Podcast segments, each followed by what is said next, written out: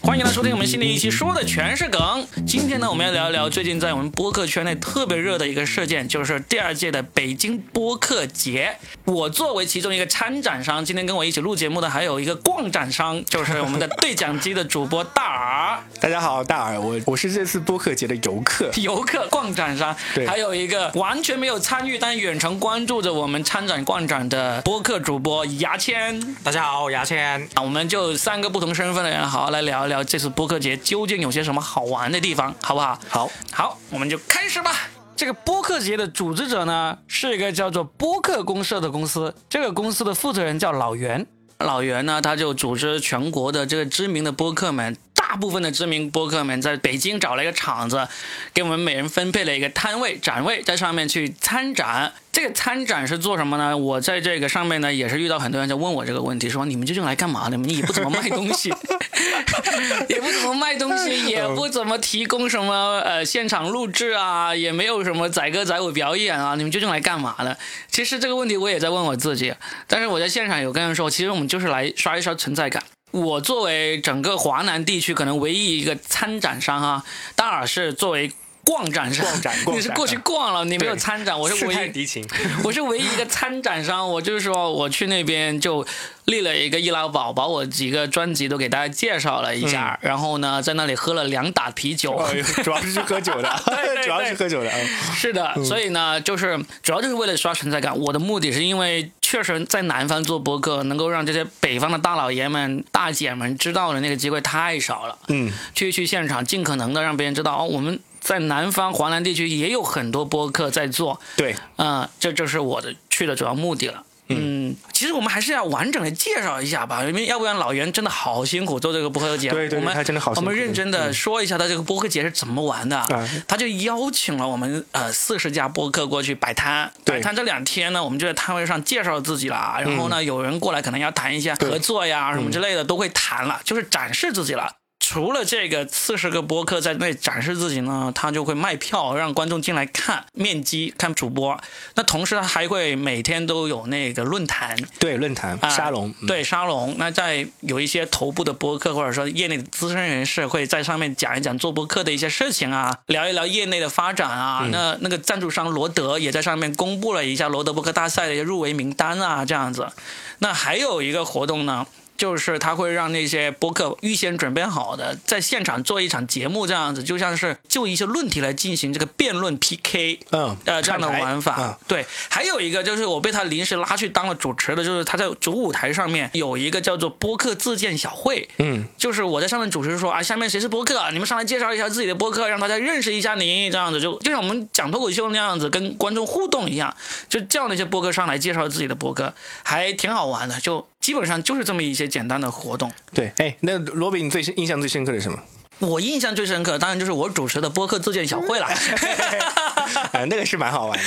就对是你能听到很多人去讲自己的那个做播客的一些故事啊，什么挺好玩的。对，我把那些参展的，以及甚至是不参展的路过的，嗯，甚至有一些他自己都还没有做出第一期播客，他准备要做的人都叫上来介绍自己，吆喝了一下嘛，嗯，其嗯，呃，我其实播客节这种算是第一次是吧？第二次嗯了，第二第季二次但是这是最大规模的一次，应该是我觉得整个业内里面做的最大嗯规模的其一次，实是很有历史意义的，因为我我可以提一下，我们之前在一五年的时候也做过一次呃脱口秀，脱口秀的喜剧节，对其实对于当时是最快乐的嘛，对的人少，很纯粹啊然后去交朋友嘛，嗯，所以这一集觉得录下来还是很有意思啊。其实如果我可以去，我也想去。对啊，就记录下来嘛，就是。真的，因为现在播客才刚刚开始哈，嗯虽然说中国最早的播客已经是十年前了，但是全国做播客的已经，你像老袁这一次就已经把全国至少是七八成的那个能够持续做播客的人都叫过去了。嗯，你你那些做了个十七八期，然后又一直停更那些，已经其实已经算是退出了。对，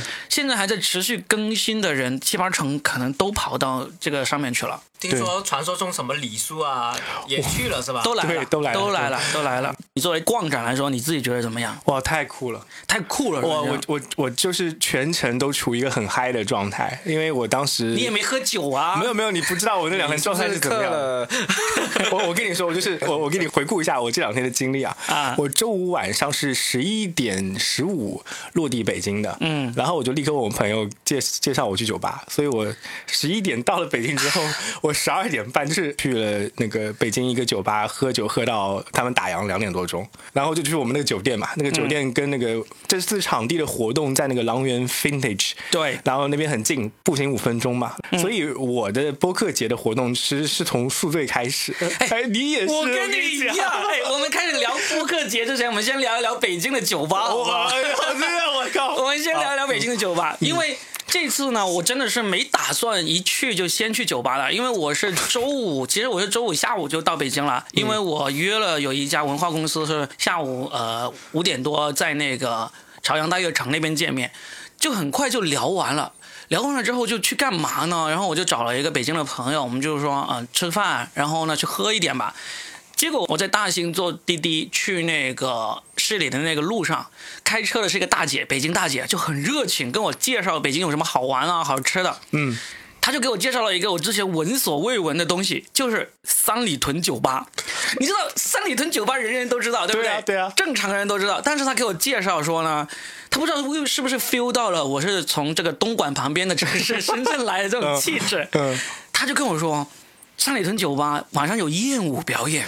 哦，他我说不可能吧，天子脚下还有这样的东西？他说是的，他说他说三里屯呢那条路临街大概有十多家酒吧，全部是落地大玻璃窗，然后里面呢是跳艳舞的，妈的好东莞啊！ 真的是穿着比基尼，穿的很暴露的跳艳舞。他说你就算不喝酒，站在外面看也是可以白嫖来看的。天哪，我我我听到这个，我真的是愣住了，因为因为东莞当年盛况的时候，我们也。听朋友说过，对吧？对， 我们听朋友说过，就算也确实有人隔着大玻璃给我们跳舞给我们看，但至少你得要进去了才能看到，对不没对？错呀、对啊，怎么可能在街上就能看到？所以我就不太相信。但是那个北京大姐很诚恳的说服了我，她说是真的，你不信你就去看一下，反正三里屯那么热闹，你总要去的，对不对？去看看又不会吃亏。我想对，也不会吃亏，也不会上当， 就真的去了。然后我就发现跟大姐说的一模一样。我的天哪！呃我想问一哎下啊，第二，我跟我跟我跟姚谦讲，第二天早上啊原来应该要那个。他看起来很累是吧？对，在站位的时候， 但是他很晚才到 啊。，Robin 看起来很累、很啊疲倦的样子。原来十点钟开展，他应该九点半左右就要来布置场馆了。我十点钟来的时候，他没在。我十一点才到，差不多。对我，我问昨天怎么回事，他说他去酒吧了，你知道吗？我原来是有这么一出故事、啊，真。的，那那他他那个他是不是有某些地方是贵的呢？他无缘故会有这种服务？是吧我就跟你说，你你听我仔细说，就是三里屯那个地方，我们四月中的时候曾经在那里演出了整整一周。然后那个三里屯这个有大落地窗玻璃的那个酒吧街，离我们演出的地方就只有三百米，我们待了整整一周都不知道有这么好玩的地方。 然后经过这个北京滴滴大姐的介绍，我就去了。然后我一看，我就开始沿着这个这个玻璃窗走啊，就外面的街道走，每一家都有。然后每一家那些门口拉客那些小兄弟都特别的热情啊，而且他们拉客不是那种就拉住你的手啊进去啦进去啦给你打折啊，不是这样子哦。他们每个人拉客说都很有北京特色啊，都特别能说的那种。他会告诉你里面有什么玩的，大概每家酒吧的那个长度可能都二十来米啊吧。我就一边走，他就一边跟我说，他也不拦住我，他就边走边跟我说，说说各种优惠，各种好玩。等到看到我差不多要走过他这个酒吧了，他们所有人的那个标准程序都是说。等会儿看完别的之后，记得回来我这里，我给你打折，给你优惠。每个人都是这样的收尾，但是在这个收尾话术之前，他们每个人都想不不一样的法则来拉你进去。其中有一个特别牛的，他就很细心，他看到我在前面好多家都没进去了，他远远就看到我了。然后我走近的时候，他就盯着我的那个 T 恤，因为我 T 恤印着我这个节目的那个名字，说的全是梗嘛。听过你的节目是吧？没有听过，他来不及 听啊来不了，他已经来不及听他了不。说这个谎吗？ 他来不及听，他就他就指着我说：“说的全是梗是吗？我要是跟你说一个啊梗，你要不要就打来我家喝一杯？”我操！哇，太牛了！我我我好想接受他这个挑战哦！真的，我说我看你说的是不是梗，但是万一人家真的说了一个梗比我还好笑，那怎么办？太丢脸了， 因为北京人都特能说嘛。。对对对，然后呢，我就真的是走了一圈之后，我最后就选择了我看中的第一家进去，这一家呢叫做男孩女孩，男孩女孩，男孩女孩。然后呢，为什么呢？是因为我第一眼看到里面正在表演那个那个 dancer，嗯，他的基本功太好了，他就哇坐在椅子上，然后把脚这样伸起来，就变成了一个一字马。哦，就就他穿的很暴露嘛，也反正也就是个内裤嘛，就表演型的内内裤嘛，一字马就这样子在我面前一字打开，我觉得我去，太牛了，就这么专业，然后就。然后就进去了，然后我就跟我的朋友进去坐下来，然后呢，就他们就过来，因为他们反复强调我们进来没有低消，没有那个什么强制消费，就说明了我们坐下来我们就两个人，他就过来问我们要什么，也没有说要什么洋酒啊什么，完全没有说。我就问他，我们说我们只喜欢喝啤酒，他就给我介绍了一大堆都是我们常见的啤酒，我们就一人要了一瓶伏加白，然后我就觉得要两瓶酒实在太抠了。我看到每一张桌上至少都是有一打啤酒的，我就觉得好吧，最后就再多要了一个水果盘， 结果不就是不是，你看人家有一打啤酒，你要了一个水果盘，对对对对对。然后、 哎呦然后呢，要完之后我就去上洗手间。上洗手间的时候，我就看了一下各个桌子那个消费啊，因为通常去这种夜场啊，有嗯这种有艳舞表演的夜场，大家都是叫那种什么马爹利啊、嗯洋酒啊这样子的东西嘛，他都没有多少人叫这种洋酒。我就想他怎么维持下去那么大一家店面啊？然后呢，还请这么多服务员，还有艳舞啊什么之类的，还有乐队，我就。很奇怪，结果我去完洗手间回来之后，我的朋友说他已经买单了。我说多少钱？他说四百多。哦，我说哇，这 两瓶酒两瓶加这个酒果盘的成本不到四十块钱，所以哦它的你果盘是怎么样的果盘？就是一个小果盘，就一个就就所以你一开始是没有看价格的，没有看价对吧，格，我就想他可在能一瓶啤酒一百多。对对，就我就觉得哦，那就说得过去了。我并不是觉得很心疼，我觉得就冲着这个厌恶，我我都觉得我掏这四百块钱我不心疼，我觉得是可以的。但是不是你掏的，啊，对， 你你心疼个 毛啊！你朋友掏的， 你在这里，哎，真的是谢谢这位北京的朋友啊， 我想，我想问你一下，那 Robin 最后怎么第二天就喝醉，就喝醉了呢？你都喝靠了一杯瓶伏啤酒加怎么呗？醉呢？对啊， 嗯，这个问题呢就不适宜在节目里 说了啊。哎呀，我靠，还要保留节目，呃，哎我要不回头我们讲讲播客节目？那 我我想问一下，你那些是他表演就干表演是吧？就什么都没有，就只是表演，你也不能塞钱之类的的。能塞钱，你知道怎么塞钱吗？就是。呃，它不像我们在电影里面看到的那种哈，就是美国脱衣舞娘，你就对啊没往她那个、那个、那个呃 bra 啊，或者或者腰那个那个里面去腰带塞一对下对功德箱，你不你不能这样子，它是怎么功德箱有个也 类似功德箱，互联网时代的功德箱，就是他们的扫码那个招待招待的人拿着那个手机过来，你给他扫码， 哦就一百块钱起步，哦就扫一把，然后你扫了之后呢，他大概转了一圈，例如这一次扫到了一千块钱，然后呢，他们自己就会拿出一千块钱的那个现金，就就非常崭新的那个纸币，去分别分别给这个正在跳舞的这两个人，哦然后他们自这己样子嗯自己塞到他们自己腰部啊，或者塞到这个这个裤 子里，自己塞啊没有，服务员把钱给到他们这个这个舞者，这个舞者就一边跳一边很妖娆的把它塞进去，啊塞钱的姿势都非常妖娆啊，就是真的是哦专业的。所以专但业的是你给一百的话，就是完全没反应的了，是吧？不，他他也不会，他真的很会照顾你。就是那些那些服务员过来跟你说，你如果说哎我我要给他打赏，他他就拿出二维码你给扫，你扫两百也可以，三百也扫多少，他也不会管你。扫了之后他看总数，他也不会只扫你一个，他就是每一桌都转完之后，例如他就扫到了一千块钱，然后就给了他。哦这加起来的是吧？对，加起来，哦所以你不会丢脸，别人也不知道你是你扫了一百还是所扫以了你那三一千百。块钱是有你的打赏在里面的。我没有， 我是说，我是说，就是去玩的那个。 对对对呃对对对对。然后就很很先进，你知道吗？而且很照顾大家的面子，嗯，大家不会知道你少多少钱，但是起码人家能够知道你的敬意，知道就是甚至是那个舞者他知道你少了很多，他下来之后会跟你碰碰杯喝个酒，哦，所以我就觉得哇，这哦舞个者是吧？对这个跳舞的这个人啊，所以这个真的是新时代的这个 这 个。而且北东莞在而且是北京而且是在天子脚下去做这种，呃，也不算擦边，这是一种娱乐嘛。嗯对，他对其实没有暴露到，我估计他们可能是有一定的规定，说你你的那个布料的面积必须要大于多少那种，嗯并没有暴露到真的让你当场就觉得啊，老子要干点什么那种，嗯对对对，所以就觉得很厉害，而且。而且还真的还挺和谐的，因为呢，他除了跳舞之后，他还有现场乐队表演。他乐队表演，他会不断的鼓动你上来跟他一起唱，唱歌。他是真的鼓动了别人上去唱，鼓动了两个五音不全的人上去 唱，我真的是服了，他们就真的可以上上去唱、哦看剧。是免费的， 免费哦。嗯，我就觉得哇，这个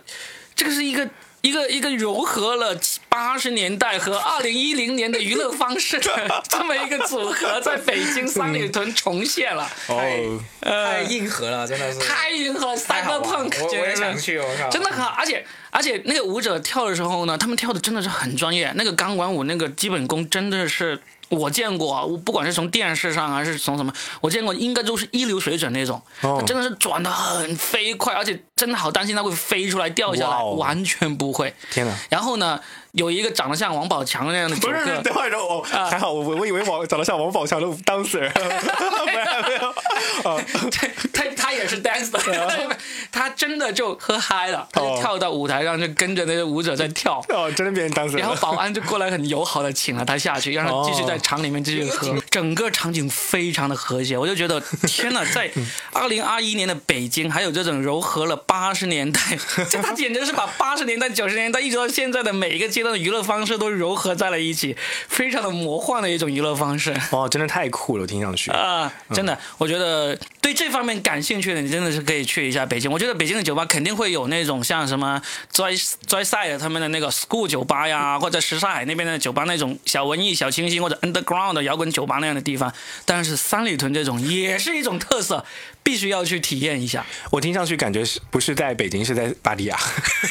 哎，对对，真的有点像就。很巴黎啊亚的感觉。嗯真的有点像。这就是我在这个，所以为什么播客节的第一天呢，我就迟到了，就是这个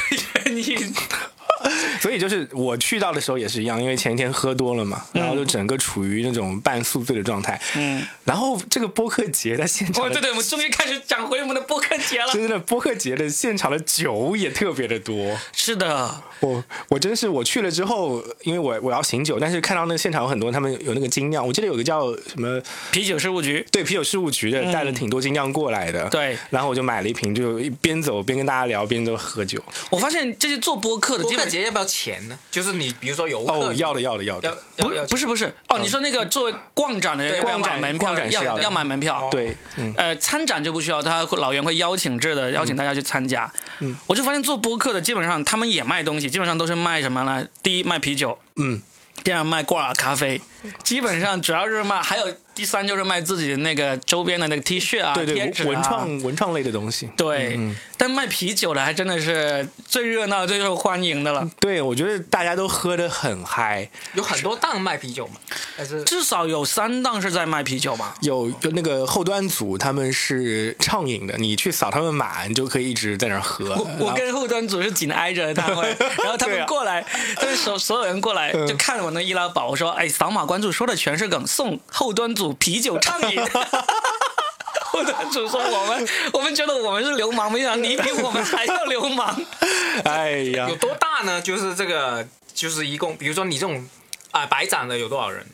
白场的应该有四十多个，四十个，四四十个左右，它一边二十个，对两个两边四十个左右，每个展位就是一个，就像我们的办公桌那么长一点，然后有两个椅子配给你，对嗯，嗯，一米五乘以一一米的那个所桌以子游客吧。还是挺多的，是吧？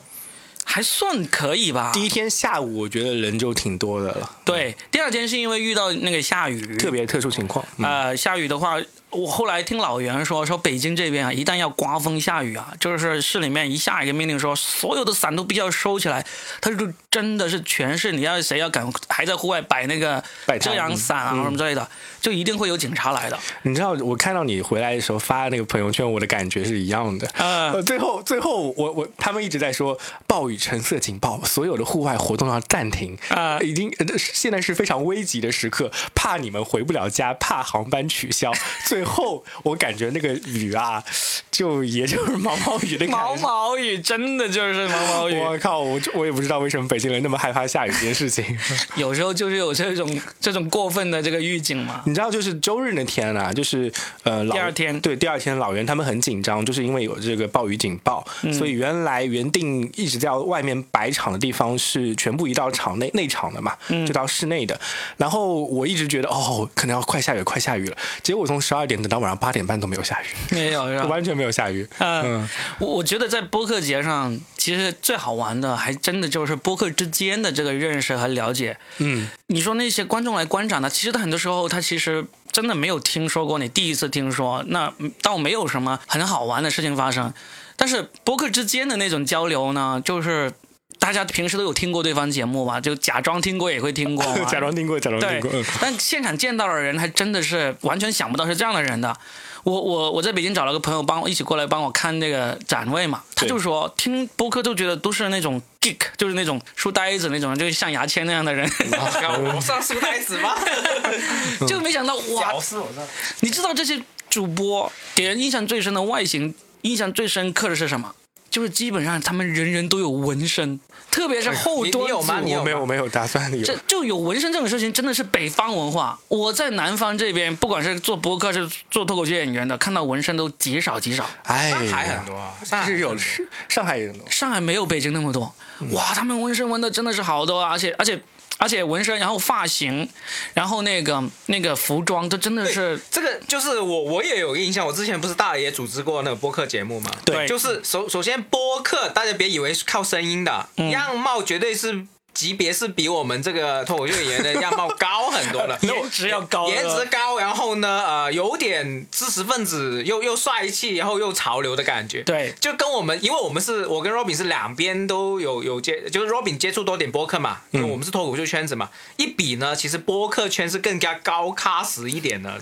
真 的。 哎，这个我我要解释一下，啊就是这次活动举办的场地呢，就我觉得他们风水实在太好了。为什么？他们在朗园 Vintage 啊，嗯我这两天其实，在播客节花的时间大概就占了我整个行程的三分之一。嗯，呃，我上午去参加播客节了，然后下午的时候我就在周边其他展区逛。朗园 Vintage 这个地方，我觉得它真的人杰地灵啊，这地理位置非常好。它呢，就是去到今日美术馆，大概只要骑车十分钟，嗯，然后去到那个 SKP 对也只要十五分钟左右就到了。对，SKP 很近。对，所以就是，然后然后朗园 Vintage 呢，它其实一般来说会办很多的话剧活动的。我们当天在去那个呃播客节的同时，还有另外一一个整个的那个话剧的参展的活动，就很多话剧的首演啊、公演啊都在那边举行。所以就是刚才我们谈到他们都长得很帅这件事情啊，嗯哇，我真我真是。就是这两那两天最爽的一件事情，就是，呃，美女这件事情真是琳琅满目，真的你知道吗哇、真的颜值太高了。最主要是他们还很敢穿，知道吗？哦对对对就是他们会穿那种吊带小黑裙啊，然后露出他们肩膀上那个纹身呐、然后头发染得非常的酷炫那种，真的是随处都是看到这种类型的我。有种刘姥姥进大观园的感觉。真的，我嗯你你想想，朗园 Vintage 跟我们的华侨城创意园相比，它其实面积大家差不多， 那还是华侨城要大一点，因为华侨城有南区和北区嘛，对对对，对不对？嗯但是你整一个业态的那个丰富程度，它就真的比华侨城要丰富。嗯没所错以就，是说，其实比如北京、上海这种文化程度、这种呃文化酝酿啊、文化市场是一一跟我们深圳一比就完全没法比了。嗯，差距非常非常大。我我第二天下午去 SKP 的时候，我简直吓到了，就是我真的觉得我逛了那么多商场，没有一个 SKP 二分之一那么厉害的。啊不厉 S SKP 就不用说了，全国有名啊了，厉这个害就是什么？厉害是说文艺品啊，还是说什么？就它的那小个，资的很多。对对，品味太好了。就我我去，我不是去商场，我是去博逛博物馆的感觉。它是这样子，SKB 是北京一个最著名的奢侈品商场，嗯基本上你认识的所有大牌奢侈品全都在里面。它同时在它的南边还有一个 SKPS 啊、小一点的，全部都是小众的奢侈品。我就是在 SKPS 在逛，有对吧有买吗？还是只是逛？我只我只是逛，但但是我跟你说，他那个感觉就是你进去之后，你就想买，啊 他那个氛围塑造的特别特别好。我还记得我去到三楼的时候，三楼刚好他们在办一个那个火星火星相关的展，然后有很多那种火星的那种呃小周边设是备吧，不是设备，就是看起来它做成那种要火星登陆那些火星车啊之类的那种设备摆的地方，你好像就寄到了一个太空舱里面，那个氛围感做做的特别好。嗯所以就是我觉得周边都是有很多种环境，导致其实我们在播客节里面遇到的很多人身上都有散发着一种仙气，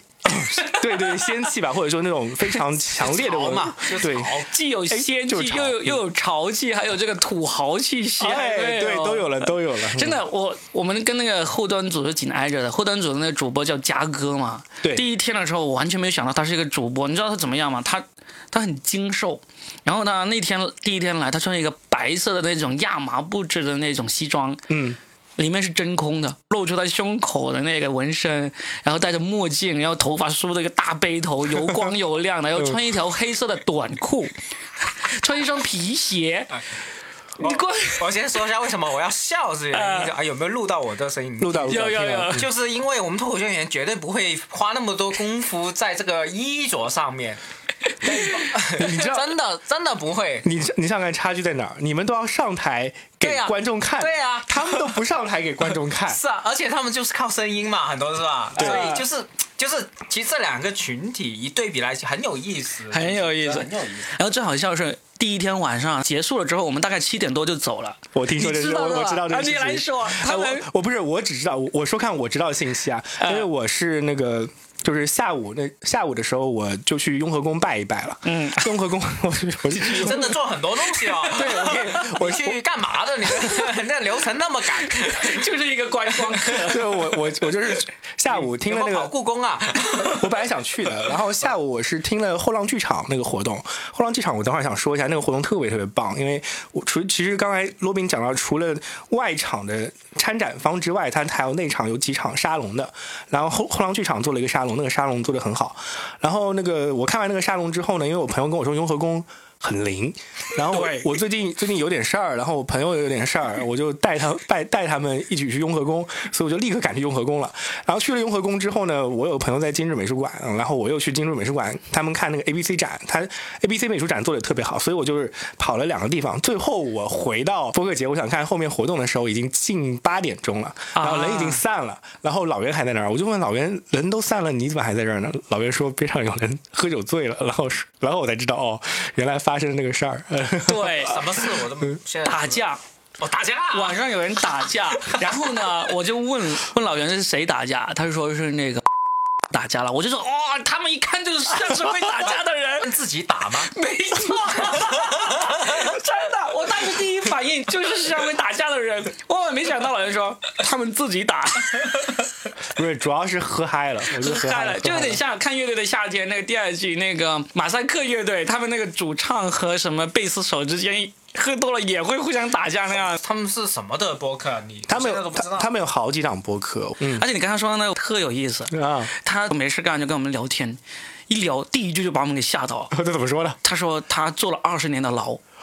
真的假的？真我怎么知道真的是假的？但他这样说，我就只能复述了。他说他杀了人我操！二十 年，哎你猛不猛？我说这句话你就已经你就已经就是 respect 就是他他刚认识你，跟你说，哎，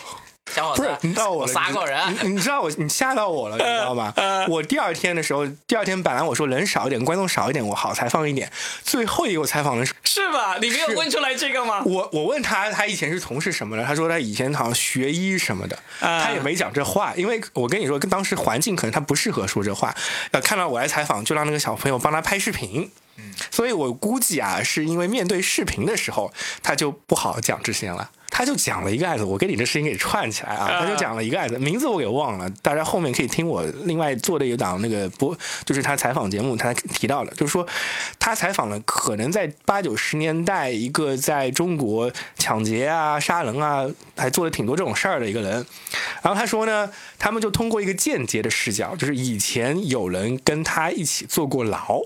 然后他的狱友。跟他讲到底发生什么事儿，我当时哇，你们这个狱友都能找到。今天我听到这样的事儿，哎，我这个事情不简单。狱 友就是 我。我有一个朋友， 我有一个狱友那朋友，哎那他们的播客那么好听，我们怎么比啊？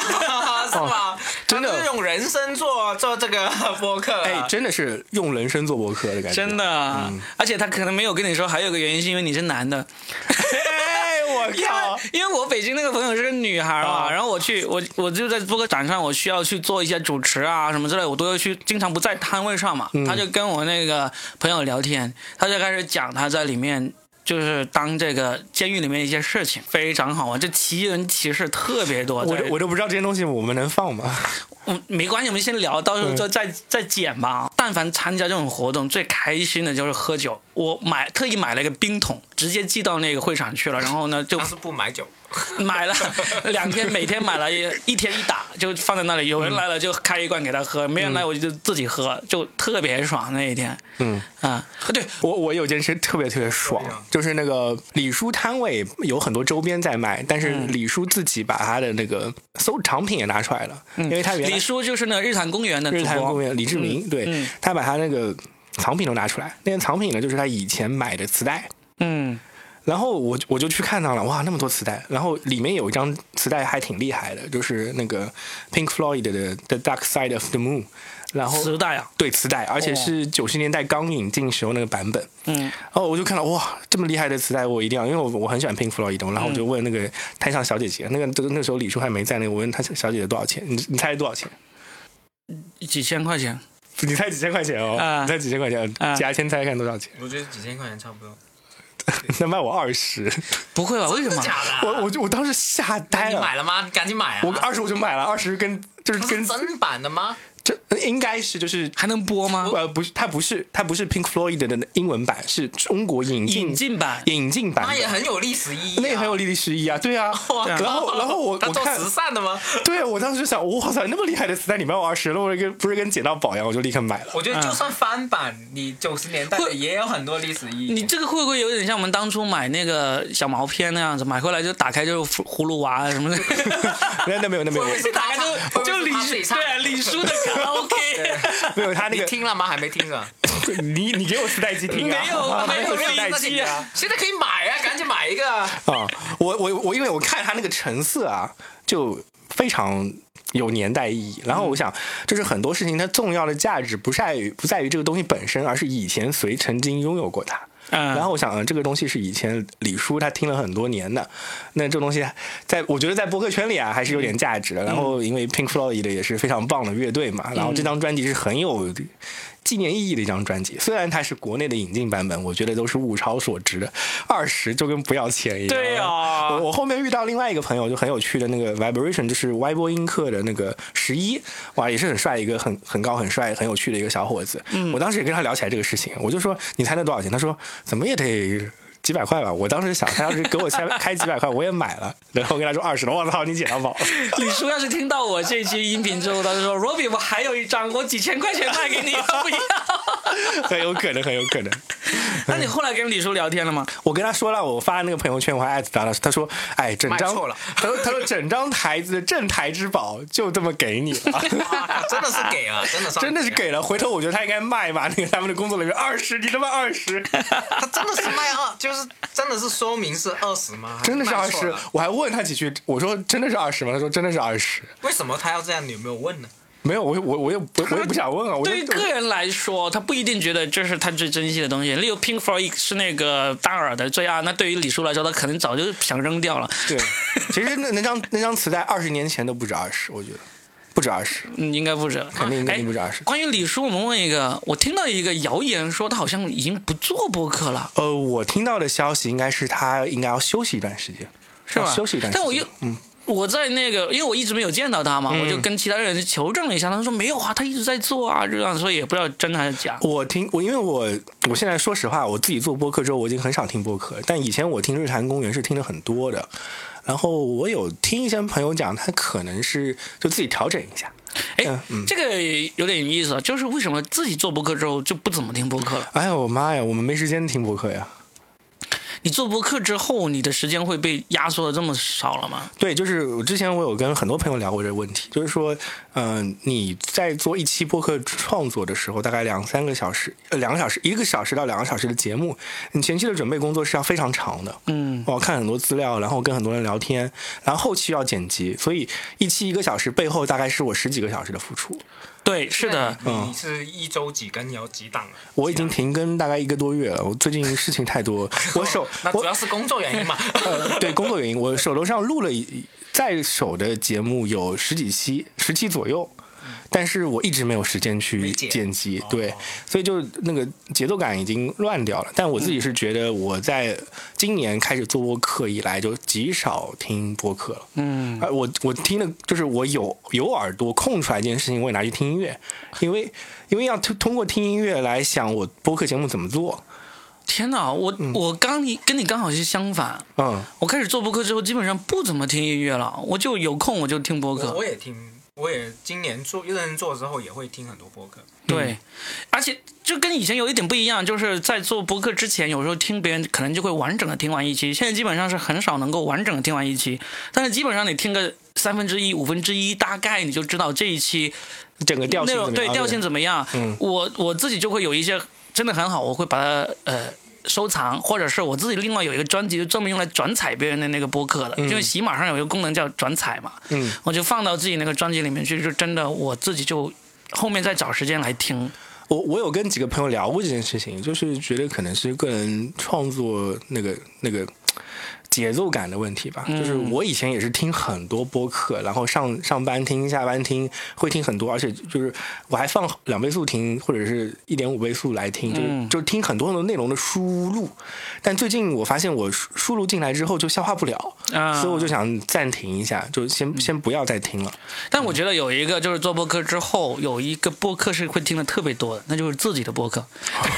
我就我就是这个意思，你知道吗？对，听自己要听很多次，这非常非常多次，就是我我们剪一期节目啊，罗宾你肯定很知道啊。我剪完之后再听，我说的是不是都不是剪辑发布之前的那剪完剪完之后，我要过很久很久才会听。 没有，我会反复听。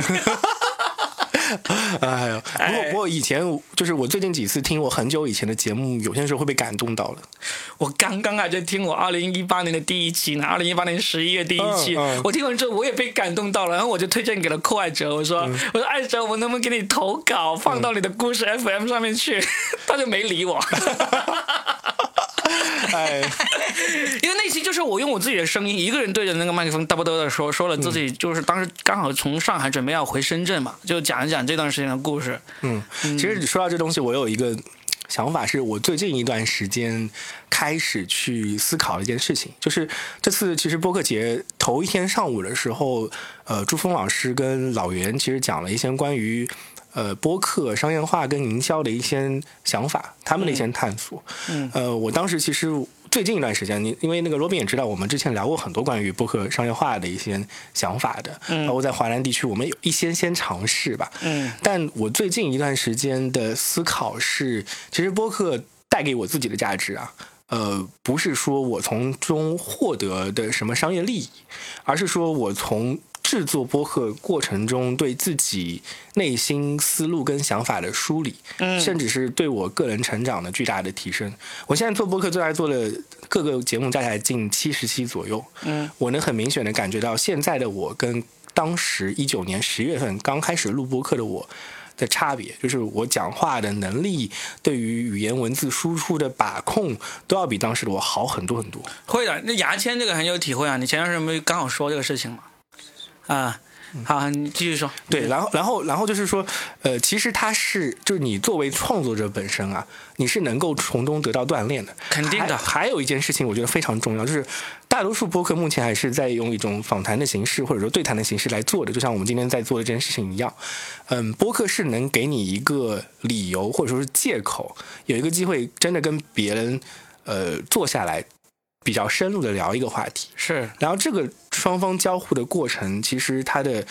是很难得的有思维碰撞的过程。嗯，然后这也是对你思维的一种训练。干嘛？你现在是向播客之神表白吗？你现在是哦要、，真的真的是， 我现在就在向播客之神表白，就是我我真正真正从这件事情里受益颇多，不是钱的问题，因为你那个罗宾也知道，我反而是砸钱在做这件事情的。嗯但实际上就是我通过他给我个人能力提升之后，在我的职场上，包括我的为人处事上，呃，都是在我我觉得是一种进化的过程。挺好的。所以听到这里的话，各位听众，要是你们自己还没有开始做播客的话，再回听一下大耳的肺腑之言 啊，赶紧开始拿起麦克风做播客吧。对，难得有这种机会，你跟自己讲话，跟自己对话，而且就是我录了那么多播客啊，很多时候是被别人的故事打动的。啊，那倒 是，对，罗宾肯定有这种感觉，对肯不定对？有啊很深的。你你录采访了那么多人，对啊他们有遇到很多事情，你每次听到之后，其实都是对自己的一种补给跟给养嘛。嗯，就是你你会有很多时候会被触触动到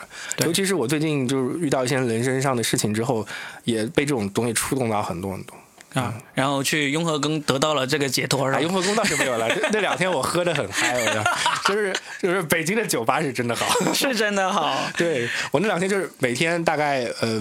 晚上看看那个话剧，我两天晚上都在看话剧。哎，我我说一下吧，前天我前面讲到了，我印象最深的播客节的活动其实是后浪剧场，嗯 他在现场呢是做了一个小的沙龙，是由那个后浪剧场的主播是舒尔老师，然后还有两个人这档话剧的导演赵元浩老师，还有纪云。就是那个一个喜剧演员，他们三个人呢就讨论那个话题。我很恰巧的刚进去的时候，他们刚好要做一个小的即兴表演的一个呃互动，所以他们就邀请了下面两个观众到台上进行即兴表演。嗯很简单的一个即兴表演啊，就是。比如说，你是一位女生，我是一位男生，我们要在台上要做的事情就是说，男生看着女生的眼睛，嗯然后他们间隔大概五米左右，然后赵老师呢，就是赵赵导呢就在边上一直用麦克风去指导他们怎么样调动自己的情绪。然后他要做的事情，男生要做的事情就是感受到女生在包容他、接受他。如果他感受到女生的眼神在包容他的话，他就可以向女生走。然后慢慢走过去之后，最后他需要把女生的手抓起来，然后把头、把自己的身体交给那个女生，就这么简单。等一下，把身体交给女生，、嗯就是是就是你可以理解，就是当时的动作，就是说他把头沉下来，把对方女生的手抓起来，然后把头沉在她的手上，啊啊，就这样子一个把动那作个下巴放在她的手掌就上，或者说额头把放在她的手上，就这么一个，就就这么一个动作。嗯然后呢，呃，前面大概赵导跟舒尔老师做了一个测示范，我当时有感觉那个情感冲击其实很剧烈的。你就想，呃，我当时我看那个场景，我想到《大话西游》最后周星驰就是呃孙悟空这至尊宝面对紫霞仙子的时候走过去，那慢慢慢慢走过去那个过程，嗯，呃，那边是有点搞笑，这边是带有一些情绪的。然后我当时看到舒尔老师，他眼神中也是有非常多的情感在里面的。嗯，这还这还不是高潮，高潮是他们现场找了两个人来做这件事儿。然后那两个观众啊，我觉得他们也非常有故事。大概全程的情绪酝酿在十分钟左右，最后当那个男生走向那个女生，把自己的手交给她的时候，那个女生泪流满面。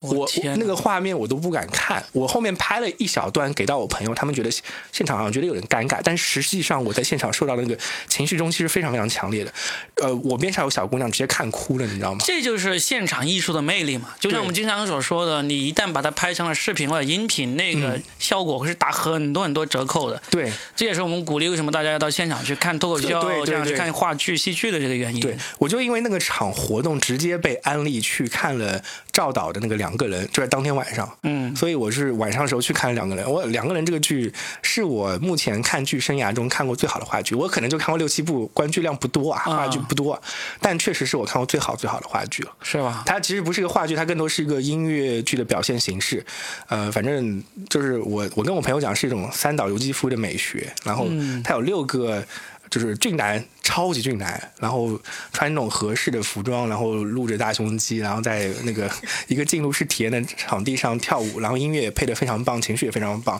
我当天晚上看他看的时候，就直接到最后一个段落的时候，我就直接看哭了。你是第二天结束的那天看的是吧？第一天周六晚上的时候啊，周六晚上啊，是看完之后你就回到了场地，然后就看到了。 不是，我是呃去之前我就知道那个 那个事儿了，啊然后他八点半开始，我看到九点半，九点半看完之后呢，我就去了北京另外一个酒吧，然后跟朋友又喝到两点多。嗯，好吧，我我后来在那个博客节结束之后，就周日晚上也看了一下那个纪云在哦，嗯场地办的个他的人生第一场个人专场，对，一个喜剧演员的独白好像是吗？这么叫呃查无此人哦，嗯对，名字查无叫此人，对，查无此人，对，纪云，我在二零一三年就认识他了，所以嗯呢，他真的是在这行扎扎实实里面做了七八年。那这次也算是他第一次个人专场，还真的还还挺意外的，因为他有就像有个纪云，其实在行内的话，他因为东时在玩脱口秀，也在玩那个即兴喜剧嘛，没错，嗯所以就有时候就会觉得有点有点杂，不是专注的玩脱口秀的、那。但是他依然是用这个这么多时间做了一个一个小时的那个人专场出来，而且那个效果还真的是还挺不错。哦，那很期待哦。对，嗯，还挺好的。嗯，反正反正聊这么多，聊这个播客节上面好玩的东西，嗯就算是周边相关结束之后的，我们也聊到了。对，我就想，如果明年啊，老袁还有那个能力再办喜剧节的话，到时候你们两位有兴趣再去参加吗？我肯定有兴趣，我非常有兴趣。就是这次其实我还是有点遗憾的，我不知道罗宾有没有什么遗憾的地方。我倒没有太大，因为我基本上我就该参参与的都参与第了一嘛。天就已经去看燕舞了，他起点就那么高了，我靠！ 我这哎厉害个啊这个起点是太高了、哦我觉得遗憾就是第一天晚上他们发生这个肢体冲突的 你时候，我没不在在现现场。场， 啊哎呀，那我也是有点遗憾的。不过我我自己有个遗憾，就是其实我跟很多朋友还聊得太少了。就我我你也知道，我就是其实只有三分之一的时间在场地里面。啊，对我也算是聊的少了，因为我中间被拉去了。做了很多不一样的事情嗯啊是的，一个是参加那个做那个主持，然后呢也有一个沙龙，我也里面也是作为其中一个主讲也去了，然后呢还有那个米未也跑到那个现场跟我聊了差不多两个小时。米未那边因为他们，我们我跟牙签在那之前不是做了一期节目骂他们说这次选选演员选的乱七八糟嘛，他们就也不知道为啥很有诚意的跑到那个会场找我聊，两个小时聊什么啊？我靠！也没有聊出啥东西出来。他们就是跟我问了好多关于做喜剧的一些东西，我就反正我把知道的，或者说我对他们那节目的意见我都说了，他们还很认真的拿那出么。辛苦聊的也没有聊两个小时，我们现在 三，是不是啊？都聊了那么多东西了，我靠！哦最主要是那两个导演长得还挺漂亮，哎，燕我没看够啊，是吧？嗯，哎，反正就就在这两天，就各种被不同的人给拉过去聊嗯啊，各种各种活动，就是有点遗憾，就是其实没有跟多少播客来互相交流或者交换那个微信啊什么之类的。相处了两天，其实我一个他们的微信最后都没有加到，这也 是 还好还好，有点遗憾还好没加。 嗯，大家知道你录了这个节目，让深圳来打你。虽然打我也找不 到。嗯，不过我不过我觉得他们真的很有个人魅力的，就是我们前前面刚才牙签有讲的，就是他们是梁山好汉好汉，我就有哇，真的有这种有这种感觉，你知道吗？嗯，真的像性情中人都是，嗯，这样子吧，反正争取我们希望明年老袁继续搞第三届，我们都能够再去玩一玩呗。啊牙牙签牙签一定要去一下，真的很爽那个事情。好可以啊，可以啊 对，到时请我肯定去，嗯不请去看看嘛。对，明年啊对，就是去北京，我就这次真的，我是我是嗨爆了，我嗨爆了是吧回头回头那个什么，周一我回来那天，我我在整个人在飞机上就是就是醉的状态。醉，我在飞机上也有点醉，我还在飞机上喝了两罐哎啤酒来解酒。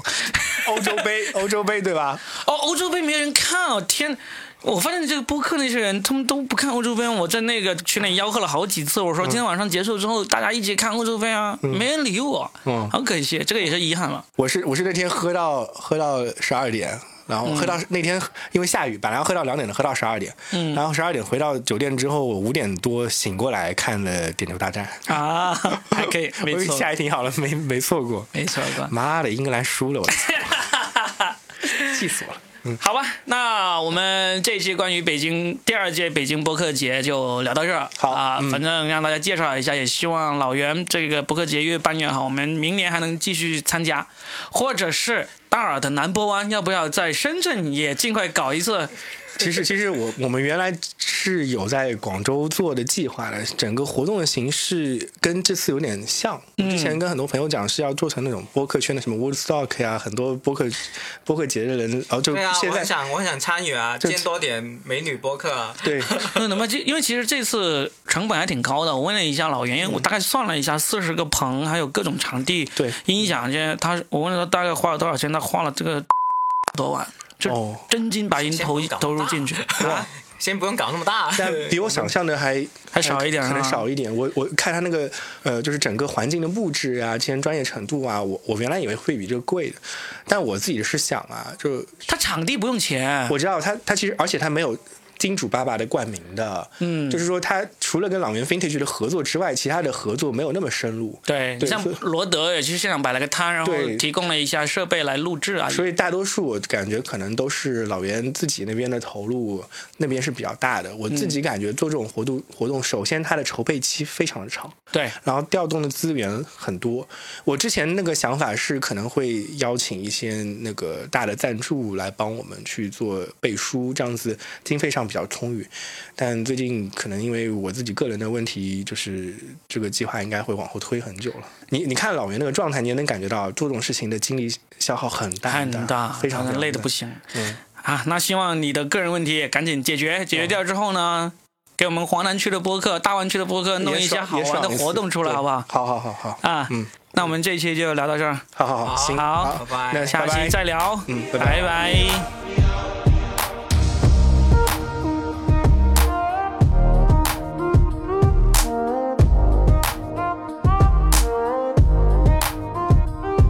LA on a Saturday night in the summer. Sundown and they all come out. Lamborghinis and they rented hummus. The party's on, so they're heading downtown. Everybody's looking for a come up, and they wanna know what you're about. Me in the middle with the one I love it. We're just trying to figure everything out. We don't fit in well, cause we are just ourselves. I could use some help getting out of this conversation. Yeah, you look stunning, dear. So don't ask that question here. This is my only fear that we become beautiful people. Top designer clothes, front row of fashion shows. What you do and who'd you know inside the world of beautiful people. Champagne and rolled up nose, prenups and broken homes, surrounded but still alone. Let's leave the party. That's not who we are. We are, we are, we are. We are not beautiful. Yeah, that's not who we are. We are, we are, we are. We are not beautiful.